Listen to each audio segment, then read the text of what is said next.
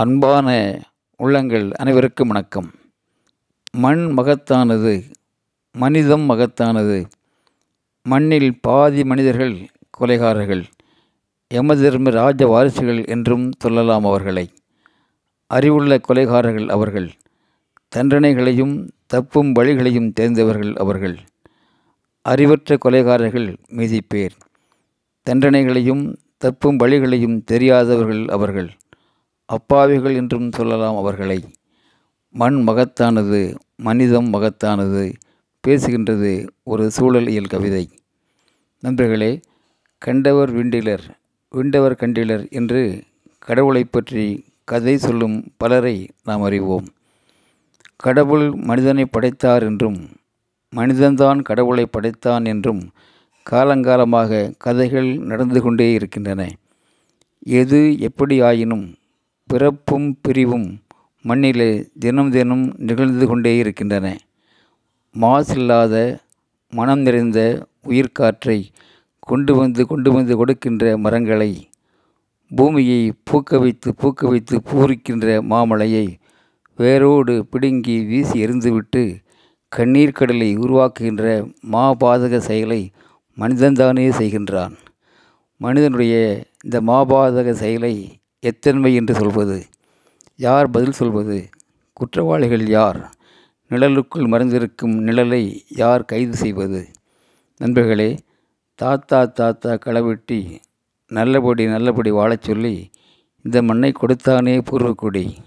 நாயும் நரியும் பூனைக்கும் தான் இந்த ஏரி குளமெல்லாம் சொந்தமடி. தாத்தா தாத்தா களவெட்டி நல்லபடி நல்லபடி வாழச் சொல்லி இந்த மண்ணை கொடுத்தானே பூர்வக்குடி. நாயும் நரியும் பூனைக்கும் தான் இந்த ஏரி குளமெல்லாம் சொந்தமடி. யதார்த்தமும் ஏக்கமும் நிறைந்த திரைப்பாடல் எத்தனை உண்மைகளை பேசுகின்றது? நண்பர்களே விதைக்கு விட்டிருந்த பாகற்காய மாத்திரமல்ல அந்த செடியையே பிடுங்கிச் சென்று விட்ட வீணர்கள் எங்கே? மண் மகத்தானது மனிதம் மகத்தானது. இப்போது விடியல் எங்கே? வெளிச்சம் எங்கே? நாட்டை ஆம் நாட்டை நாசம் செய்தவருக்கு மாத்திரமல்ல தெரிந்தோ தெரியாமலோ வேடிக்கை பார்த்து கொண்டு மௌன சாட்சியங்களாக இருந்த மனிதர்களும் குற்றவாளிகள் என்று கூறுகின்றது சூழலியல் நீதிமன்றம். நண்பர்களே இயற்கை ஒரு நீதிபதி சுதந்திரமான மகத்தான மாபெரும் நீதிபதி இயற்கை.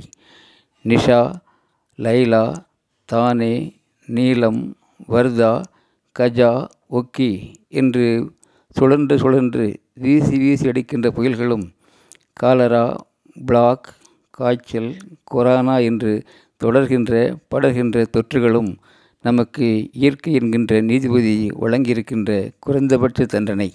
ஆம் குறைந்தபட்ச தண்டனைகள் தான் இவைகள். இன்னும் ஏதாவது தண்டனைகள் இருக்குமோ? இன்னும் ஏதாவது தண்டனைகள் இருக்குமோ?